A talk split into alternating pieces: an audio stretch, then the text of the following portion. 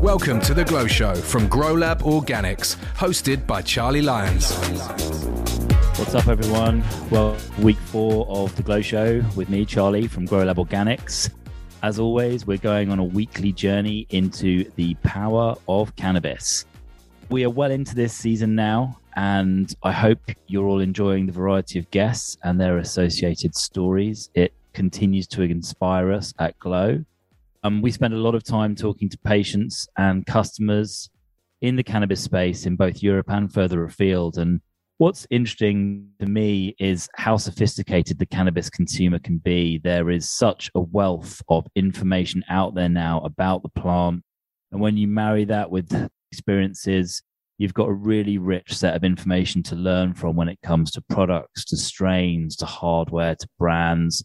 You know the plant is complex. We are continually learning and studying it but there is such passion out there for it in the community. And in my experiences there is such an amount of help from um, those engaged people who want to share learn uh, and teach each other and this leads us nicely into my guest this week uh, it is none other than david Paleschuck david has had a colorful career, taking in every component of the cannabis industry, as well as uh, a serious amount of time and energy in both skateboarding, with the early period of his career working with the Zoo York skate team out of New York. He uh, owned an art gallery for a while in the Lower East Side, um, way before the Lower East Side gentrified and as we know it today. And then over the decades after, he's had uh, a multitude of experience in global branding and consumer marketing, working with everyone from American Express to MasterCard, Pepsi, Microsoft, you name it, he's probably been involved in it. He kind of then jacked all that in, um, you know, big salary, huge success in that area, and took a career in cannabis, working um, with Dope Magazine and uh, a number of different roles within the space. And more recently, he'll be known to many of you as the author of Branding Bud, which has been an Amazon bestseller in a number of different categories, uh, as well as doing a, a, great deal of consulting work in the industry still. Uh, he has a number of different podcasts and content outlets himself, and he's a regular contributor to everything from the Cannabis Industry Journal, High Times, Dope Magazine, and many others. So without further ado, let's get stuck in David, it's been a very roundabout route for you getting into the cannabis industry. Yeah. Well, first off, Charlie, thank you for having me on your show, um, on the Glow Show. I think it's uh, great. I think what you're doing is great, and uh, bringing the folks in the industry to uh, the UK and Europe. So, uh, so thank you for that. That's awesome. Boy, where to start? I mean, it's certainly been a long and, and windy road. Uh, it's been quite a journey and and in many ways, I feel like it's just getting started. To be honest with you, but um, you know, I, I I think when I look back, which is which is a weird way to talk about your life, um, since since I have a long way to go. You know, there are certain things that that stand out, and and really those things are um, our love for skateboarding which which started out um, and and from skateboarding it started to turn into lifestyle and lifestyle marketing um, and really is what we know today is the environment we live in with you know where we're surrounded by brands and lifestyle marketing and celebrities and influencers. But um, you know i was fortunate enough to to grow up in, in the suburbs of, of new york and I was a lover of skateboarding, and and so skateboarding around Manhattan at an early age, and in my early teens, uh, I came across a group of kids that were skateboarding and tagging things up with graffiti, um, and that gang really turned out to be, or that crew slash gang turned out to be, you know, it turned into Zoo York, uh, which became a skateboard company, uh, then an apparel brand,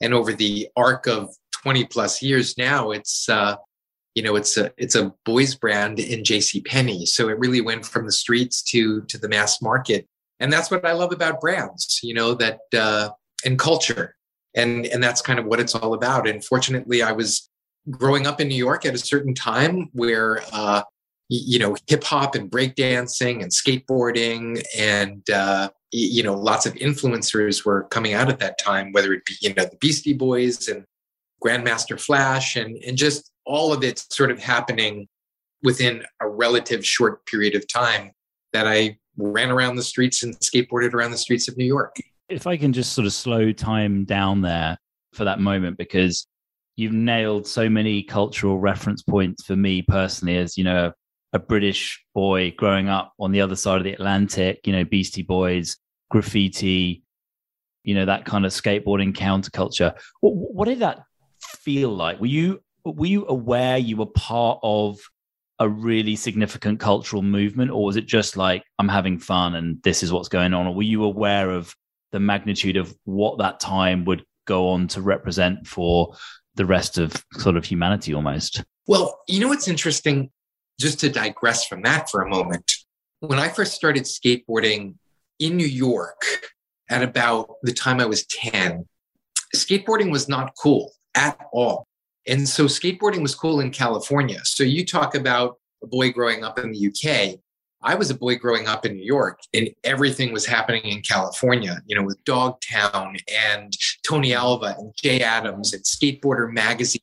And, you know, really back in the beginning, this was God, this was in the early 70s. So for me, I would literally wait, you know, for the postman to come with my skateboarder magazine, you know, at a certain time every month, just so I could thumb through those pages and rip through everything and just digest that magazine in a mm-hmm. way that is just, I was drooling over it.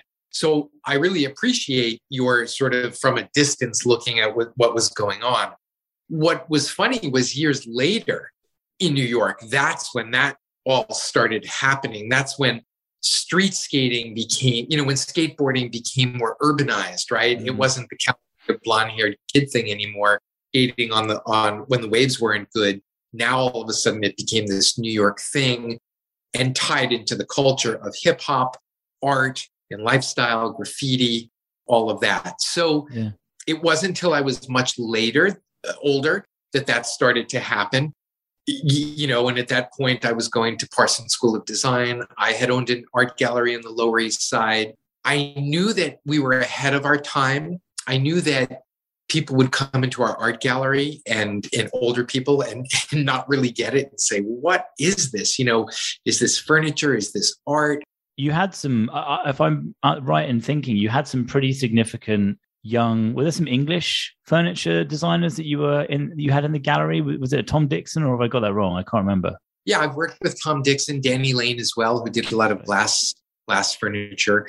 Um, yeah but essentially we we started off with uh, we started off throwing parties my partner and i when we were still in parsons school of design and we were selling all of our friends art and art furniture and jewelry and and all of that. And and we would go around to the different clubs like uh, God, the Pyramid and the Palladium and uh, the Limelight at the time. Mm. And finally, it was in our senior year at Parsons where my best friend and I looked at each other and said, "Man, we're roommates. We're throwing these parties. We go to school together. Let's just get a storefront and live in the back of it, and let's open up a gallery." and so we did. We we opened up our our shop on uh, East Fifth Street and the Bowery, just uh, a block north of, or two blocks north of CBGB's it was pretty gnarly, the East Village back then. I was actually having this discussion with someone the other day, and every time I visited Manhattan specifically, I, I, I felt from the start that every corner I almost recognized just from movies or you know sitcoms or shows or whatever. But I never felt unsafe. And when I talked to friends of mine who kind of grew up in the Lower East Side or in certain areas of New York, before it was kind of scrubbed up a bit, it was pretty pretty hairy place, right? Oh, it was. Yeah, I've. This sounds crazy to say. One of my best nights um, during that time was we uh, we had a gallery opening. We had an after hour party.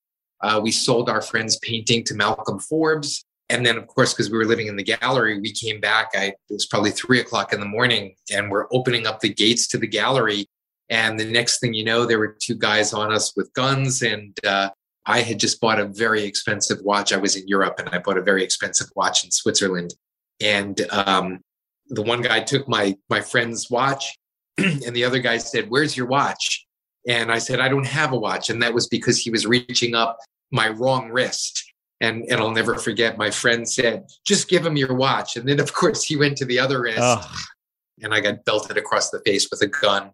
Everything worked out. I lost a watch, but uh, I also realized uh, I should never buy an ex- I should never buy a piece of jewelry that I can't afford to have a bodyguard next to me to protect yeah. it. You buy the nice watch and you wear the fake when you're in those kind of situations, right? So you've got the the nice one for the for the uh, safe environment, and if you're going out and it's a bit shady, then you wear the fake. That's right. That's right. Yeah.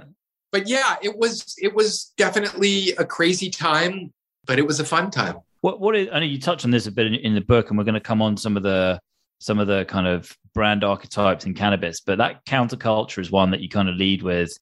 What is it do you think that is about kind of skateboarding and cannabis that they kind of have always been, for me, intrinsically linked together? You know, you could almost smell the skate park before you saw it. Uh, what is it about the two kind of worlds that feel like a natural combination? Is it just rebelling against conformity, or how, how do you sort of see that? Because you reference it in that time of your life and it's kind of come full circle, right? It's always been there against the system. Yeah, it has come full circle. You know what's interesting? I always talk about a scenario. This happened not too long ago, actually, about three years ago or so. I was um, in a park. My son was off playing with his uh, friends. We were sitting in a group, and and I was the only dad there. There was there were uh, four other mothers there, and one of the women pulls out a box of mints, and she says, uh, does anybody want a mommy mint? And I looked at the box, my eyes went wide open because I knew that tin of mints, which looks like a tin of Altoids, is really a brand here in the US called Mr. Moxie's Mints. And I happen to know Tim Moxie, he's a friend. So when I saw Moxie, Mr. Moxie's Mints and one of the mothers call it Mommy Mints, I just started laughing hysterically. And she looked at me panicked, you know, like, oh my God, he knows what they are. So I said, "Is that what you ladies do all day? You hang out with the kids and and you microdose on mints in the park?"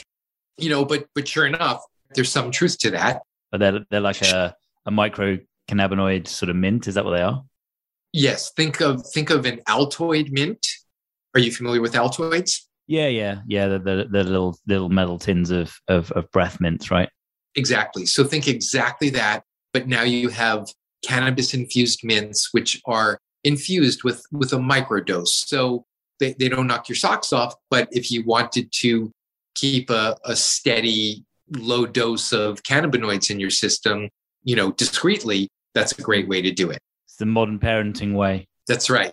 So nonetheless, that's a form factor which fits into their lifestyle as as moms it's discreet it's low dose they can they they can do that now, coming back to what you just said a moment ago, think about, I don't know, a kid rolling up to the skateboard park and, and saying, Hey guys, I got a couple of mints. Do you want some mints? Sure, maybe they would take some mints, or now another form factor like a, a sublingual slip or a transdermal patch. Hey guys, I've got some cannabis infused transdermal patches. Do you want to put one on? The truth is, like you said, you know where the skateboard park is before you even see it. Part of the culture is rebellion. Part of everything a skateboarder does, whether it's you know skating uh, uh, against the the grain of the traffic. It's part of growing up. It's part of rebellion, and so there are of course brands that reflect that. But what's interesting is it's not only the brands; it's the form factors. Because some are, you know, some are Cannagars, some are blunts, some are pre rolls, some you have to smoke and smell like weed after you consume it. That's part of it. They're like, hey, fuck you. I've got red eyes. Yes, yeah. I did smoke. Whereas other people just can't do that. They might want to consume or they might want to smoke during their lunch period, you know, but they can't go back to work smelling like weed. So there are other form factors now for them to consume discreetly, you know, uh, and to fit into their lifestyle. I, I just actually was thinking of something as you were talking about that because a lot of it, you know, really resonates. So I, I totally get it. Just on the Cali, because I, you know, I, am a student of skateboarding. You know, we've talked about this many times. Um, but it was, you know, it was the in the in the winter there was the empty pools in in California, and they got skated. Tony Alva and Dogtown and all the rest of it. The, the story is world famous and books and films have been written and, and made. Just coming sort of to current day, we see in Europe, you know, Cali weed is a way to put prices up. You know, a lot of the time it's probably been grown in the UK from whatever seeds or, you know, or, or maybe not, you know, but they, they use it as a marketing play to obviously increase price or whatever. And this is all kind of through illicit channels at the moment, really. But that that kind of Cali weed is carries forth such kudos or credibility. But as you said, the sort of the early skateboarding was all driven out of California, and then New York kind of, I guess, took over when it hit the streets. Do you, do you think that there's going to be a similar thing happening with obviously with New York kind of going legal and all the rest of it recently? the brands maybe the battleground of the cannabis brands maybe in New York, whereas maybe the innovation around cultivation is happening in LA. Like, how do you see that playing out? Because I was just thinking there might be a nice correlation between the legacy of skateboarding from Cali to New York, the two coasts, and then similarly what's happening with cannabis at the moment. You thought about that or got a read on that? Yeah, I do, and and I do think I, I really do think, and and I should say I do think there will be that riff, if you will, you know, like East Coast rap and West Coast rap, you know, East Coast skating, West Coast skating. You know, they're just really different lifestyles, if you will. But I think, and, and I think that's why it sort of plays plays into it, you know, and, and people buy into lifestyle. But at the same time, I think there are brands that just transcend that. You know, they're health and wellness brands, which really don't give a crap about, you know, New York lifestyle or Cali lifestyle or skateboarding and the funny thing is, too, as you get further away from the plant and cannabinoids just become an ingredient in something, you know, then often you move away from that. But relative to flower, relative to genetics, yeah, you know, California has definitely always been a cultural leader. There's no doubt about it. Whether it was surfing and skateboarding, whether it was cannabis and, and cannabis culture, no doubt about it. You, you, know, the West Coast is definitely, and even further up, you know, more than California, into Oregon, into Washington State, the entire West Coast is really light years ahead of the East Coast in terms of um, cannabis culture. What saddens me a little bit is, you know, I'm a New Yorker that's lived in Seattle now for 15 years. Let me even stop for a moment. I had worked many years you know this is way this is way way after my skateboarding years but i had worked at mastercard for many years my boss was in london his boss was in brussels and so i would spend my weekends in amsterdam and the funny thing is is that i would always come back to my friends in new york and say you can't believe what they do in amsterdam they have counters and menus and all sorts of things and you can actually buy your weed there and nobody believed me then i moved out to seattle you know in 2012 when the i-502 law passed and I told tell all my New York friends again, you can't believe that you could walk into a dispensary and purchase all this stuff. It's crazy.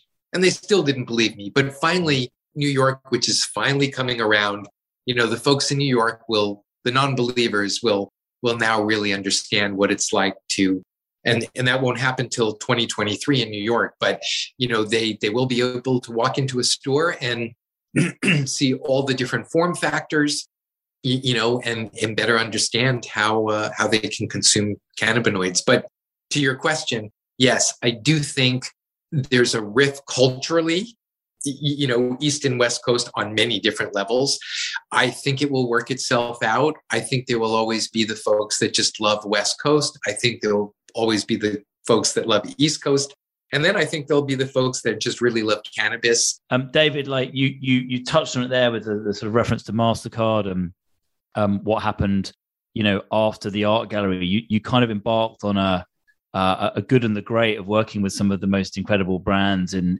in our kind of history, really. You know, whether it was sort of Pepsi and Starbucks, I believe, and you mentioned Mastercard, and then through Microsoft. Do you just want to touch on that period because that's a kind of a step on from where you were before? Then we kind of had a a big pivot uh, into Dope Magazine and, and cannabis. So do you want to just cover that off and and explain uh, a little bit about that part of your journey? Yeah. Well, I think I think one of the most interesting things was I had owned the art gallery for eight years uh, with my best friend. We were both very creative, but we we were really about the commercialization, if you will, of of um, culture and of uh, art. and so we were we were creating you know working with different artists creating limited or one of a kind pieces of furniture. We were written up in all the design magazines. I was designing pieces of furniture for gianni versace's stores. And then the economy fell apart. And all of a sudden this wave we were riding just didn't exist anymore and i should also say that because um, your listeners are european and british the the thing that uh, that's really interesting is design has always been around in Europe. People have always appreciated design. Americans don't understand design, or at least they, they now do. The time that we're talking about, you know, let's let's say from the 1980s to now, which I can't even believe is 40 years. But within the last 40 years, that's really when people started to understand design. You know, when I opened the gallery in 1988, people did not yet understand product design, design being in quotes, interior design, walking into spaces and experiencing things like that didn't quite exist yet. You know, so to now sort of look these, you know, the 40 years later, almost everybody that's living and that's consuming right now has just had this experience of like, wow, of course I'm supposed to wear my Nikes and Adidas. And of course it tells uh, you know, all the brands I wear tell a little bit about me and and show people how much money I have, where I am in society, who I connect with and who I don't connect with, who uh, what my associations are. Right, all of that mm-hmm. just seems so natural now, but that wasn't really natural back then. You know, logo slaps weren't as clear and consistent back then. You know, and when you think about the course of products developing and brands developing, you know, when you think about it in the 60s and 70s, it was really about the benefits. It was like, hey, I could drive this car for less gas to this spot than this car. So it was about miles per gallon. It was about I could toast my toast perfectly in no time at all. Um, whatever those promises were. But as we started to get into the 70s and 80s, it was no longer about the benefits. It was really about how it made me feel. Mm-hmm. You know, so it wasn't about the Mustang anymore. It was about how the air racing through your hair while you mm-hmm. drive your convertible Mustang. That's what the brand was about. And then a little bit further on, you know, it turned into more more about again associations and disassociations. Like, you know, hey, I'm wearing a Supreme shirt, which means I'm one of the cool kids because mm-hmm. half the people can't get it or can't afford it. And then now it's even more further into what we believe, right? So we buy products because we believe in the promises of the brands. We wear clothes because there's maybe sustainability tied to it or, or a promise that the brand, you, you know, I don't know, let's take Tom's espadrilles, right? You know, buy mm-hmm. one pair, another pair goes to somebody that really needs shoes. So brands have really changed over the course of time and how we attach to brands have changed. And it's just so intriguing to sort of see that, you know, quite frankly, that I lived in that space and during that time. And then as the 90s came in and the economy fell apart, I realized that people weren't buying $20,000 chairs anymore. And so I needed to do something else. So I went back to school from my MBA. And when I came out, I was offered a job at American Express. And then from American Express, I, I went to MasterCard and then from MasterCard, I uh, worked on the Mountain Dew campaign and was a brand manager and really started to understand how I could take my skateboarding background and the understanding of credibility and authenticity and my connections with people in the industry and now start to leverage that into you know sales of a product and mm-hmm. in a way the commercialization of culture right what's weird is i never really quite fit in in the corporate culture even though I worked at American Express and you know Mastercard, and then after working uh, on Mountain Dew, went to Microsoft to be the director of brand partnerships when they released Zune, and Zune was the MP3 player. And again, like that's even intriguing because if you think about an MP3 player, it's really a device that you load up with your song. So the hip hopper you know, was really creating something very different with his or her MP3 player than someone who's into classical music. And yeah. so I was Microsoft to speak to those different groups. And, and again, how do you take a lifestyle like someone who's into classical music or someone who's into hip hop or someone who's into country western and add all the bells and whistles that mm. make this device more meaningful to them. It's amazing as well, just sort of listening to you talk about some of that stuff, just things that are popping into my head. You know, like you say, Europe's been very good about the retail experience. And I think, you know, like you say, America kind of caught up on that. I always think of America's retail culture as it's been fantastic sales culture. The service is amazing, but wasn't always the experience around it that matched up. But when I think now how that's kind of played out in the cannabis space, the dispensaries have become, you know, these amazing experiences with bud tenders that are super knowledgeable. So you marry that amazing kind of service level that is synonymous with American kind of customer service sales culture into these fantastic future facing uh, retail spaces. And it's that perfect thing that's sort of come full circle. And again, like when you talk about touching on, you know, the hip hop head, you know, someone's into metal, someone's into classical music. It's the same with cannabis, right? The plant doesn't really discriminate. You've got, you know, back to the mums on the bench with the with the mints, right through to the really heavy stoner, right through to the someone who's taking it as a proper medicine, who's treating themselves with a serious condition. It's a really broad church of user base, and I think that's what's so exciting about the space right now is the timing is kind of perfect in the way it's coming together with so many form factors, so much more knowledge around the plant, the cannabinoid content, the terpenes, the effects, how it's how it's dosed, the delivery mechanisms, the technology that's coming into the space, but then also you know the people that are using it, and it's kind of a it's so diverse in its audience that we have to kind of reflect that in the industry we're building around it because I think we would be missing a huge trick by just importing a lot of the faults of other industries uh, where we're not creating a particularly diverse and equitable industry to support the plant, which has got such a diverse user base. So I think a lot of what you're saying is is really interesting how it you kind of almost come full circle with your own experience and what you've done into now where we find ourselves in this sort of frontier industry. Obviously, you guys are further ahead than us, and we have some way to go. But I, I do I do think it's just such a fascinating time to be in this. And as you say, we're just getting started. What was it then that you change you then you, you'd kind of had enough of that corporate road and talk to me about the path then into cannabis and and how you then got to the point where you're like i'm going to write a book.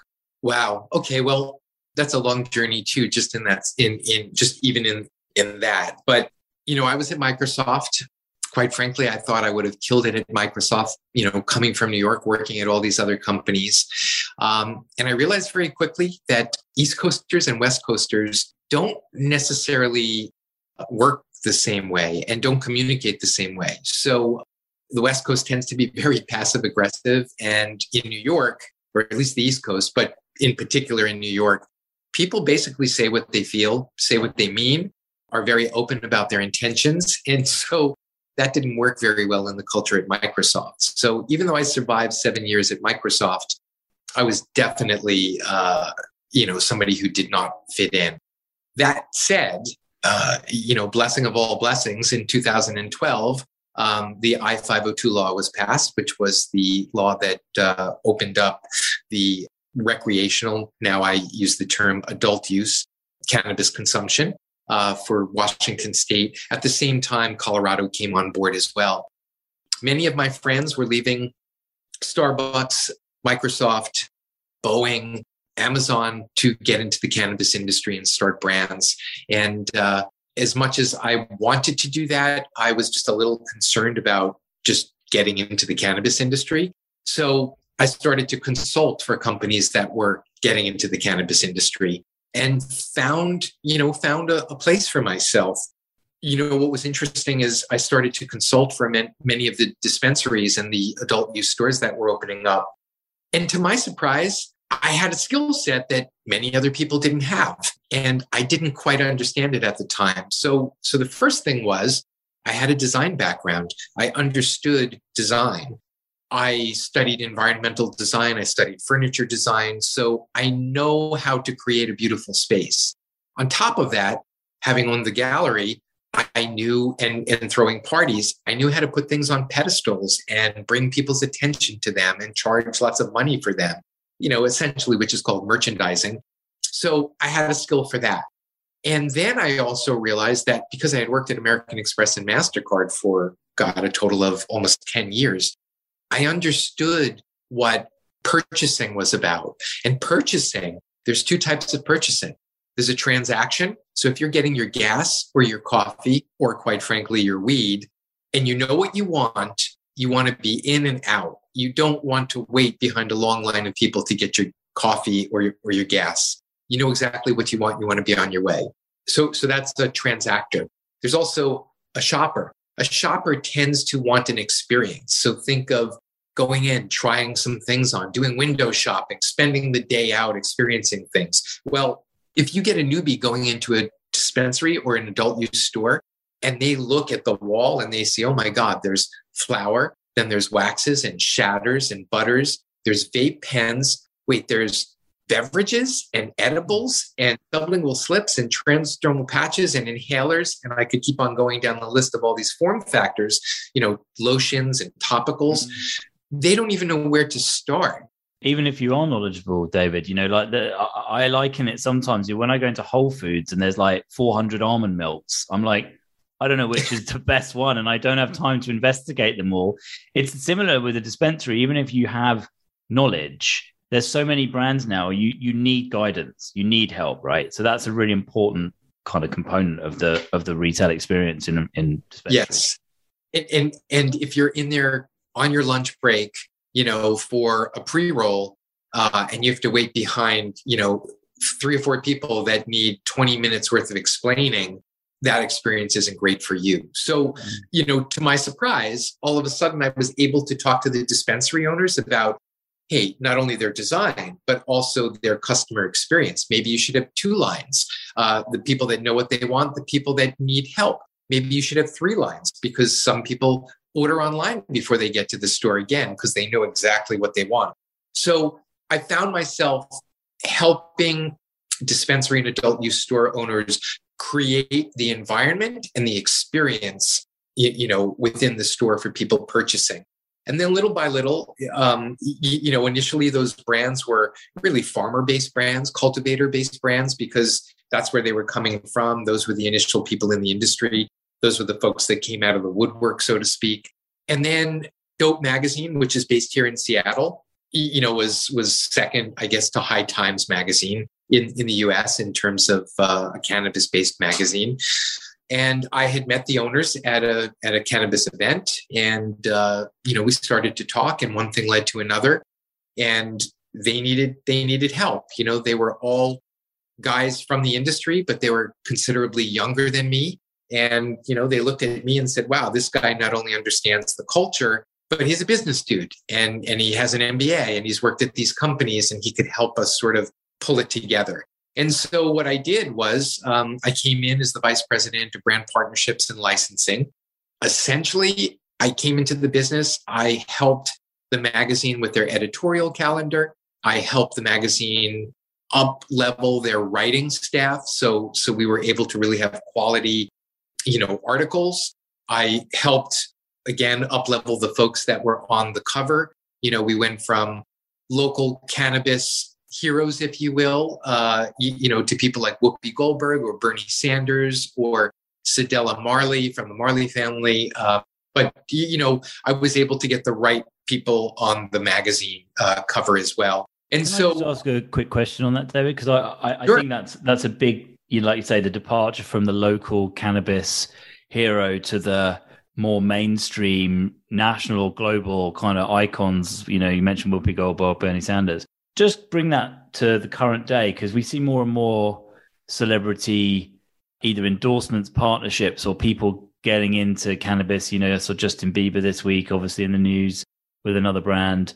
Do, do you think it's getting saturated that connections, cannabis and celebrity? Or do you think it works, or do you think it's hit and miss? Like, how do you see that? Because you obviously were pushing that early on, which makes total sense do, where where do you think we are with that kind of partnership stuff now? Obviously, we don't we don't have that in the in the UK or Europe at the moment, but we see a lot of it over in North America. So I will say this: I am not a fan of celebrity brands. You know, so having a magazine with a celebrity on, having a cannabis magazine with a celebrity on it, first off, is different than having a celebrity brand. That's the mm. first thing. But I would also add early on, I believe having celebrity brands really help normalize uh, cannabis and and sort of bring it to the fore. And just so I don't forget this, one of the first things I did was art issue for Dope magazine was reached out to my various art connections that I had, you know, but I wanted to do that initially both on a West Coast East Coast thing, but then even further. So I'm not sure if you're familiar with the street artist Insa, who is from the UK. Yeah, he's amazing. I actually I won't unfurl it, but I have a piece of his art that's just arrived about a month ago down there. Right on. Yeah. So I brought Insa over to Seattle. We did, we actually did, when Dope Magazine launched the Dope Pen, we did a limited edition design with Insa. And we actually had him paint a big um, dispensary here in Seattle. And uh, and he was basically our, our hero at the party. So cool. I, I love his work. Um, but yeah, again, this sort of normalizing, if you will, you know, of artistry and and influencers, I think makes sense. But you know, as as you just alluded to, um, so Justin Bieber is the 54th brand, the 54th celebrity cannabis brand uh, that's out right now. I I actually even posted something on LinkedIn, and and you know, I hardly ever do anything like this, but I asked the business partners who partnered with Justin Bieber, you know, what value does Justin Bieber bring to the cannabis industry? At this point, I, I just think it's a joke. But mm. I also read in, in an article, a subsequent article that came out about this, that at least there's a charity component to his brand. And, you know, he's giving back to the Last Prisoner Project, which most brands, it seems, these days are doing. You know, that that is the cannabis charity of, of choice uh, these mm. days. But nonetheless, it's just, you know, we're at a certain point where it's like, who cares? Now, I'll, I'll say it this way I don't care that Justin Bieber has a cannabis brand. I will not buy his brand just because it doesn't mean anything to me. What I would really look toward is who's actually growing the cannabis. And if they're a great mm. cultivator, then I would say, okay, Justin Bieber's brand is grown by this company and I appreciate it. I dig deeper. I understand what licensing is. And I, you know, but there's a lot of people that don't. And mm. so, in that sense, I've sort of stepped back a little bit and said, you know what?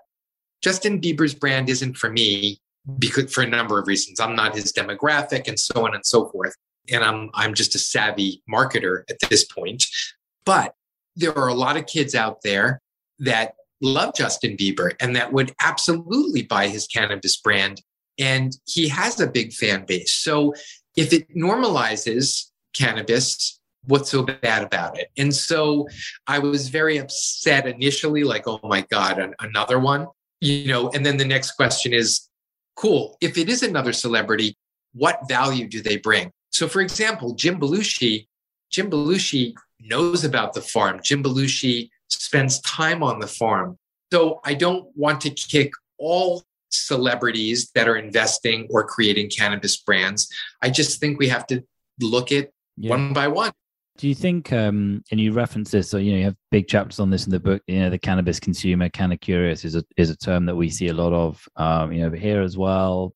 Do you think the consumers are doing their research? You know, you you kind of referenced it in your answer a bit, but I want to push you a bit further. Is how sophisticated are the consumers becoming? Are, are they caring more about the what's gone into the cultivation of the product?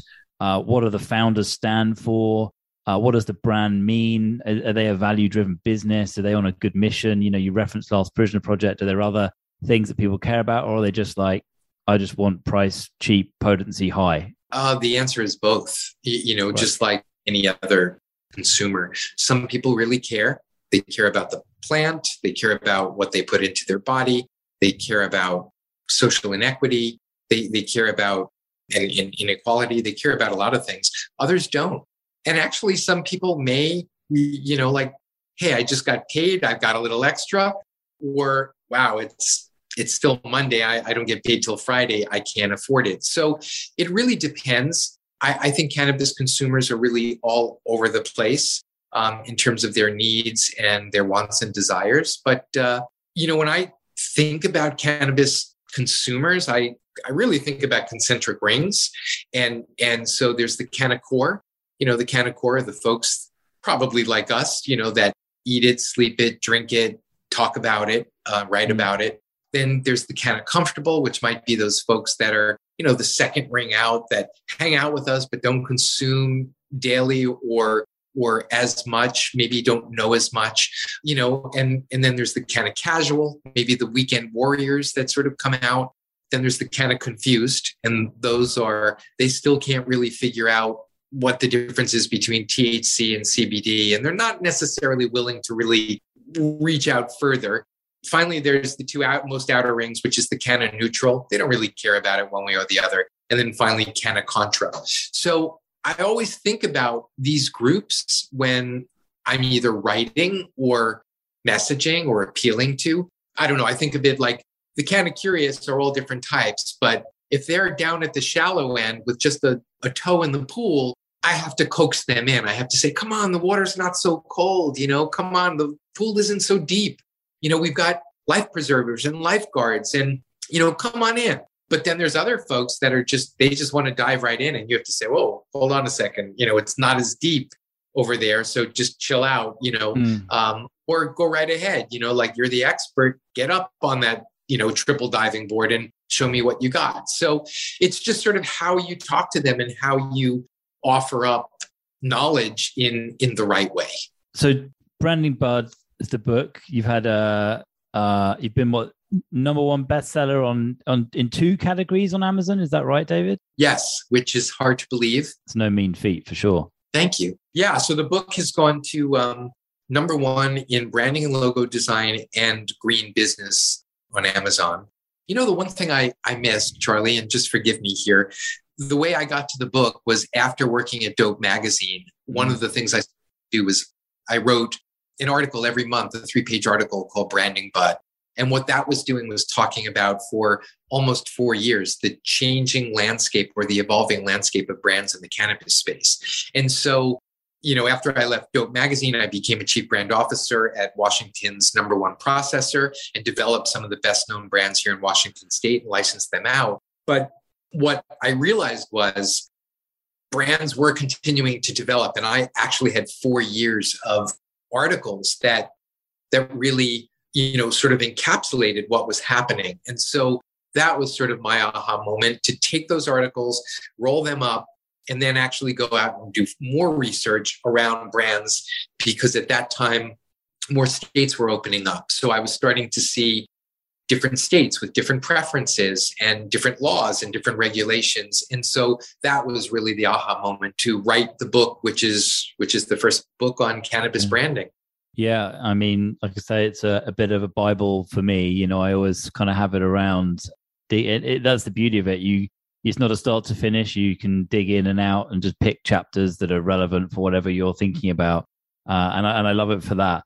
You know, writing a book. You know, you say you've been obviously contributing to Dope. D- did you find it like a, a? I, I guess what I'm interested to know is the industry was changing so f- quickly around you was it quite a difficult experience to write a book in that way or was it quite lonely like talk to me about that kind of experience both lonely and difficult i should say this i wrote the book twice because the rules and regulations were changing literally right under my feet and on top of that there were brands that were creating that were starting and then going out of business and then starting and going out of business or they were staying in business, but the rules and regulations were changing so fast. So as soon as I would have a photograph of their packaging, you know, ready, ready for the book, the law would change. They would change their packaging, and then their packaging was just, you know, it was old. It was stale by the time I, I even had anything. So I learned at a certain point, I really needed to pull the trigger and say, okay, this is where it is up to this point. But I could even tell you that I turned the book into my publisher in January, which meant everything had to be done in December. So just between December of 2019 and when the book launched, uh, April of 2020, just in those five months, Seth Rogen came out with Houseplant. There, and I could go down a list, but there were so many more brands that came out, and those 54 celebrity brands, probably about 20 of them came out more recently. there's so much we can dig into in the book, and I, I kind of almost feel like you know I'm sure we're going to do a few of these uh, over our times, but I, I know we've touched on the those different rings of the consumer, which which obviously really resonate. I'd love it if you could maybe just spend a little bit of time just talking about your kind of 14 cannabis brand archetypes. And we don't necessarily have to dig super deep into this because I don't think we'll have time, but just give the audience a flavor of those kind of different types that you've seen you know forming obviously more in the north american market because again, what we're always trying to do on this show is give people a bit of a view ahead to what we can sort of probably expect to see coming in both the uk and europe you know we're right at the start medicinal first but what we hope to get to adult use, and you know, obviously we, well, I don't call it rec either. We call it adult use for for obvious reasons. But just if you wouldn't mind just spending some time just talking about those, David. Yeah. Well, you know, before I jump into that quickly, so when I went to go work for Evergreen Herbal, you know, the largest processor here in Washington State, they make um, candies, they make infused beverages, infused sodas, infused juices, a lot of carbonated products as well chocolates, candies, uh, flour products, pre rolls. So when I went to work for them, one of the things I started to look at was what brands are currently in the market. And really, what I was tasked with when I first got there was hey, we've got these brands. But we feel like we've created brands that compete with each other. And, and sure enough, they actually did. You know, so I came in, I created this matrix, and I said, okay, how do you price your products? Do you have top shelf, middle shelf, bottom shelf? Why do you have three different candy bar brands you know when when they're all competing with each other? Because they're really not differentiated. So after going through that i started to say well how do we create a meaningful brand? You know like what what is meaningful to cannabis consumers? And so just briefly before i get into the 14 cannabis brand archetypes it, it dawned on me it was pretty clear. We need to look at who the cannabis consumer is and what they desire, what their need states are, what their rituals are, what they can do and can't do because of their lifestyle. Going back to the soccer mom, they can't light up a blunt um, and smoke it at the park with their kids there, but they can take microdose mints. The skateboarders across the way from the, the swings at the skateboard park, they can smoke something because it's in their nature to do so, right? So, so we have to figure out what the consumer's rituals and need states are, when they consume, how they consume, is it discrete or not?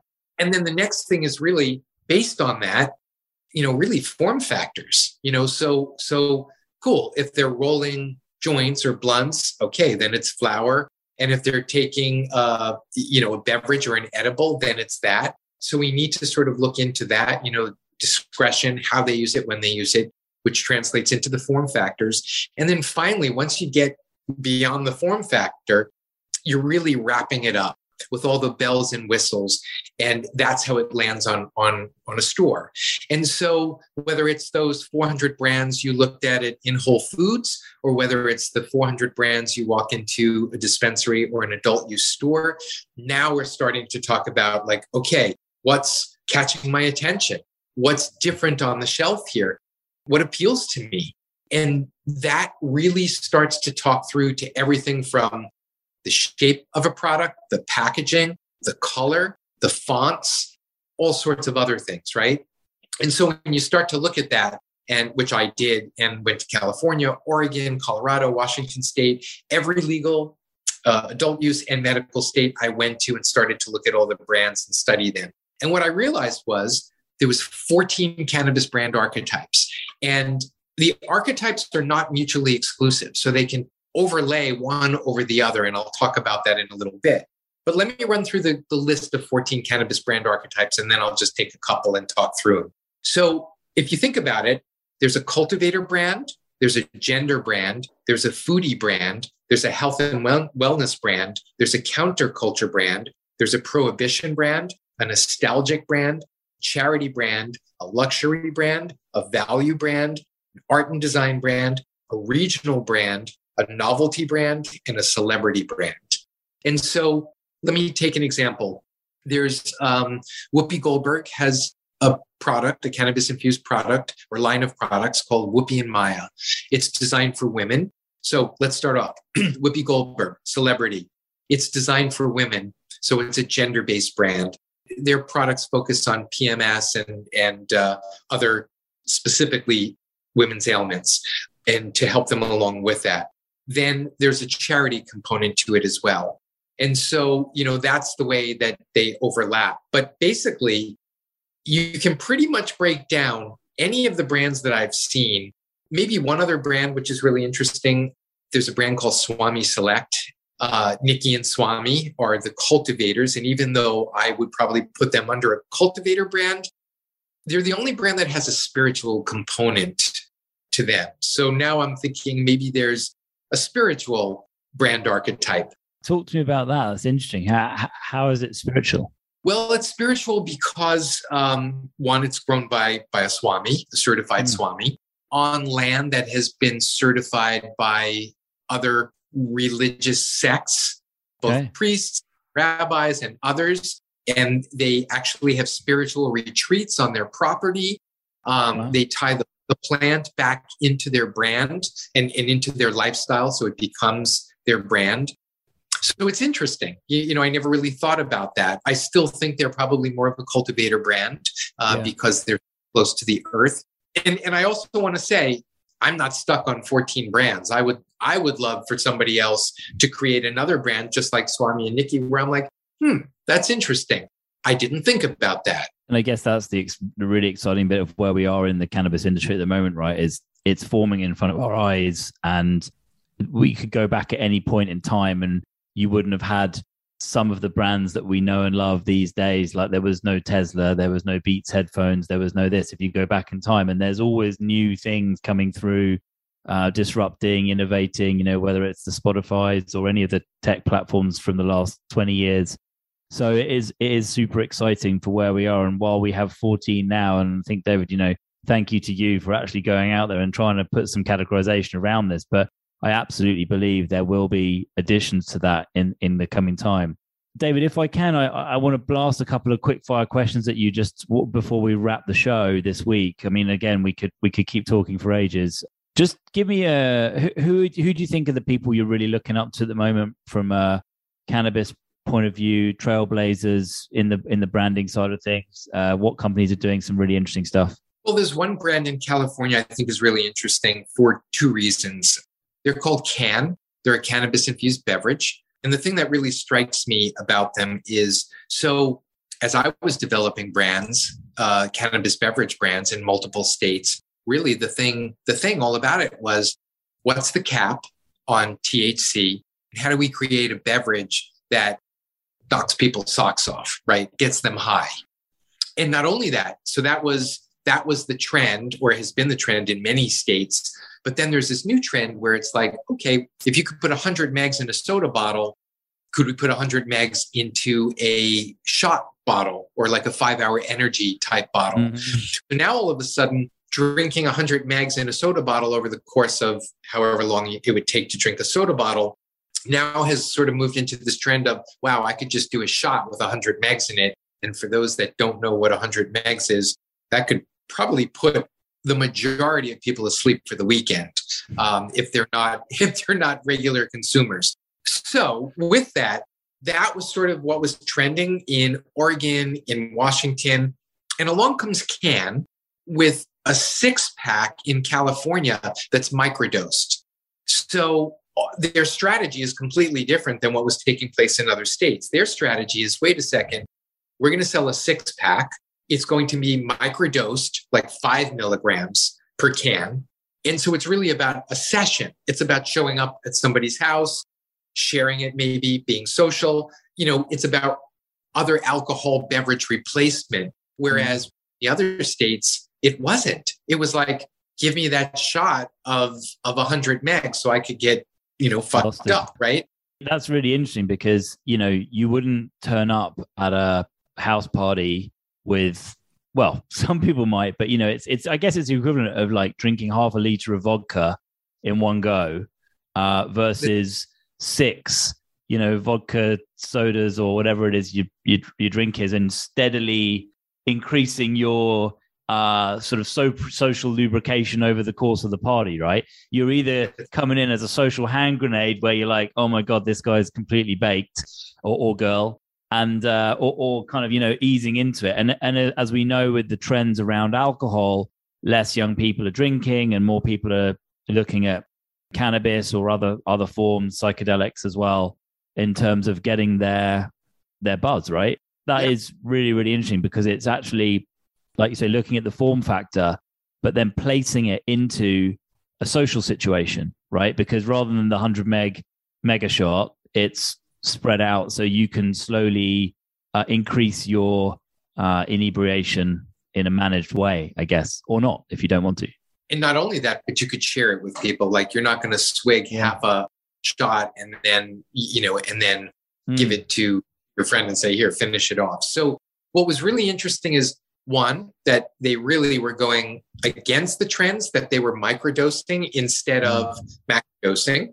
And so now think again, going back to, to the moms in that park. Wow, wouldn't that be interesting? Now they could all share a can and still have the five five megs of THC that they mm. were having in mint. Still doesn't smell. Um, they could carry a can around them. You know, they're mm-hmm. not you know getting inebriated with it. Or at a party, you could come in and share. And then so one is really the macrodose versus microdose. Two is the fact that it's not flour, that it's a different form factor, that it's a beverage. And then three, what I find intriguing about what they've done is their brand is called Cann, C A N N, obviously a tie back to cannabis, but their product, a beverage, comes in a can, which is brilliant. And mm. then they have marketing campaign where it's really an anti-alcohol campaign. So uh, one of their taglines is hangover canceled but canceled is now spelled C A N N. Yeah. Right. So they're doing some really interesting things, not only in dosing, but on form factor and mm. in marketing. I mean, we again, we we we don't have it here, obviously, but we we I'm I'm seeing the energy that they're creating around what they're doing and how it's being received. It's pretty amazing. Side note: They also are now selling their product uninfused, so they can sell it nationally and globally and get their flavor profiles out, get their brand mm. out. Um, so when they finally come into the market with into their other markets, they'll have a brand that's recognizable. Yeah, so doing cool. it really. I, I, yeah, I just I just love the fact that they've really thought about, like you say, form factor, product, but really put it into that. What's the use case? Because yep. you know my background is in, in in digital product and service design was all about why, why, why, why you creating this? The amount of times people would come to me, brands, and go, I want to build an app. I'm like, why? They're like, well, our competitor has one. I'm like, but why do you want one? What are you doing with it uh, apart from spending a lot of money? And I'm happy to liberate you of your money, but unless you can give me a good reason why we should put this time and energy into something which you're then going to have to market and spend a shitload of money on, I don't think it's a good idea. So unless you can have that, what's the use case? Why did the and the users will always tell you, right? So you just need to talk to customers, patients, or whatever it is, and you'll find the answers there. Then it's about how creative you can be to interpret the unmet needs or the opportunity space and turn that into a meaningful product that people want. That's really neat. I, I, I love I love that share. That's cool. And again, I obviously we're aware of it. It's nice to hear it from from you on the on the ground over there. We just touch on that for me a minute because obviously we're in a medicinal market over here, and we hope to be adult use at some point in the not too distant. We have a very sophisticated adult use market, which is illegal in Europe, as you know well. Do you even see a sort of medicinal stroke adult use divide in the states anymore, or is it just kind of all it's it's so adult use focused that if people want to use uh, cannabis for medicinal purposes, they'll just go to the dispensary and pick up what they need and use that to treat everything from chronic pain through anxiety through sleep well, I mean, look, there there are some people that just purchase cannabis and use it and don't care about the politics of it. That's for sure. But I, I would actually recommend this to your listeners and, and to you, Charlie, if, if you haven't seen this. There was a great documentary called Evergreen. And what I thought, and it's on Netflix, what I thought it was about was the legalization of cannabis in Washington state. And when I saw it, I realized it was about the fight between the patients and folks that were pro medicinal or medical and the folks that were pro commercial or adult use. And, and there was a real big fight between both of those sides. You know, the, the truth is, and, and I'll make this short, but, you know, when everybody made the argument here in the US and said, just tax it. If we tax it, it will be wonderful. Why would it be wonderful? Because if we tax it, every the general public makes out because now there's additional taxes. If it's taxed and it's regulated, people will be safer. Um, and I could go down the list on, on all these reasons why it totally made sense. But you know, the truth is that tax is 30%. So now, if you take people, underprivileged people, they can't afford cannabis now because there's this 30% tax on it. Number two is they're not going into the adult use store because they don't either have a license or ID. And if they did, they're not showing it to the man. That's for sure.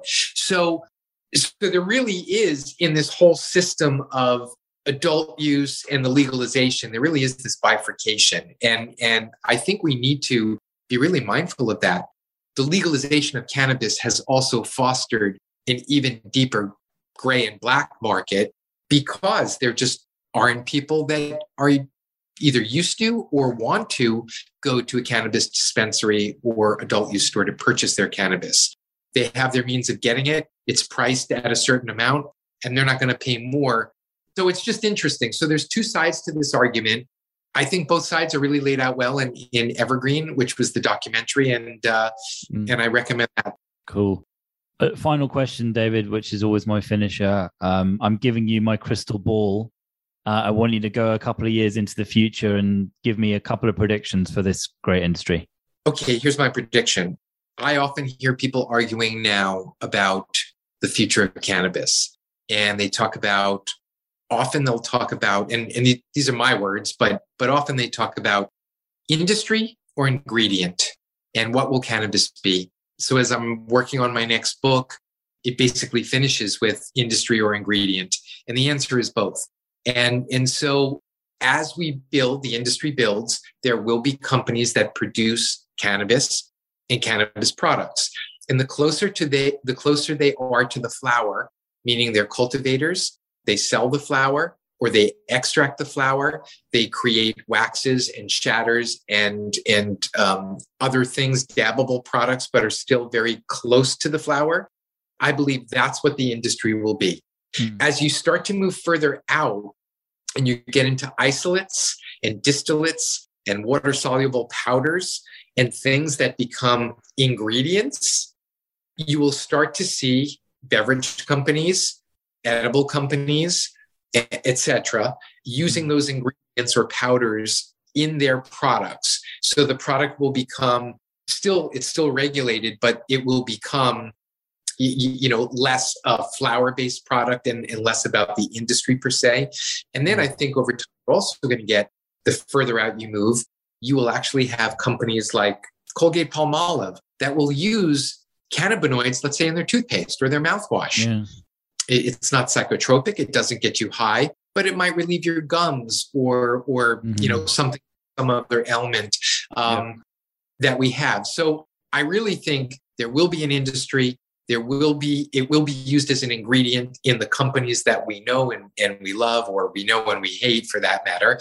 And you know cannabinoids are on their way and and they'll be used in many different things both to get us stoned and not to get us stoned. We still have lots of research to to do and um, but that's what i think. I, I think it will be generally speaking an ingredient um, just like many other things. It's a great place to leave it David. Um, it just remains for me to say thank you so much for giving up your time. As always, it's always a pleasure to talk to you. I always feel that uh, I learned something new. I think your perspectives are really fantastic. So thank you for that.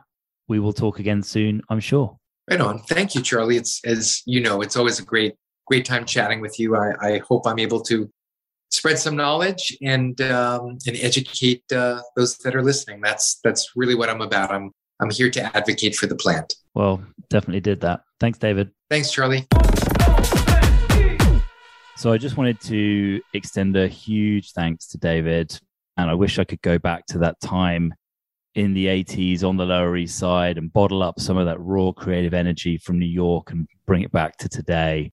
Uh, what a ride David's been on. And I really look forward to his next moves, be they books, brands, or Bud. Next up, I'll be joined by tech pioneer and industry veteran Jeff Ragovin. Jeff, for those of you that have followed his own podcast and some of his own content, is a complete ball of energy, super knowledgeable, really sharp. He's got a great handle on the role that data is playing in cannabis. And I'm really looking forward to what should be another fantastic conversation. And I can't wait. Till then, as always, stay safe, stay well, and I will speak to you next week.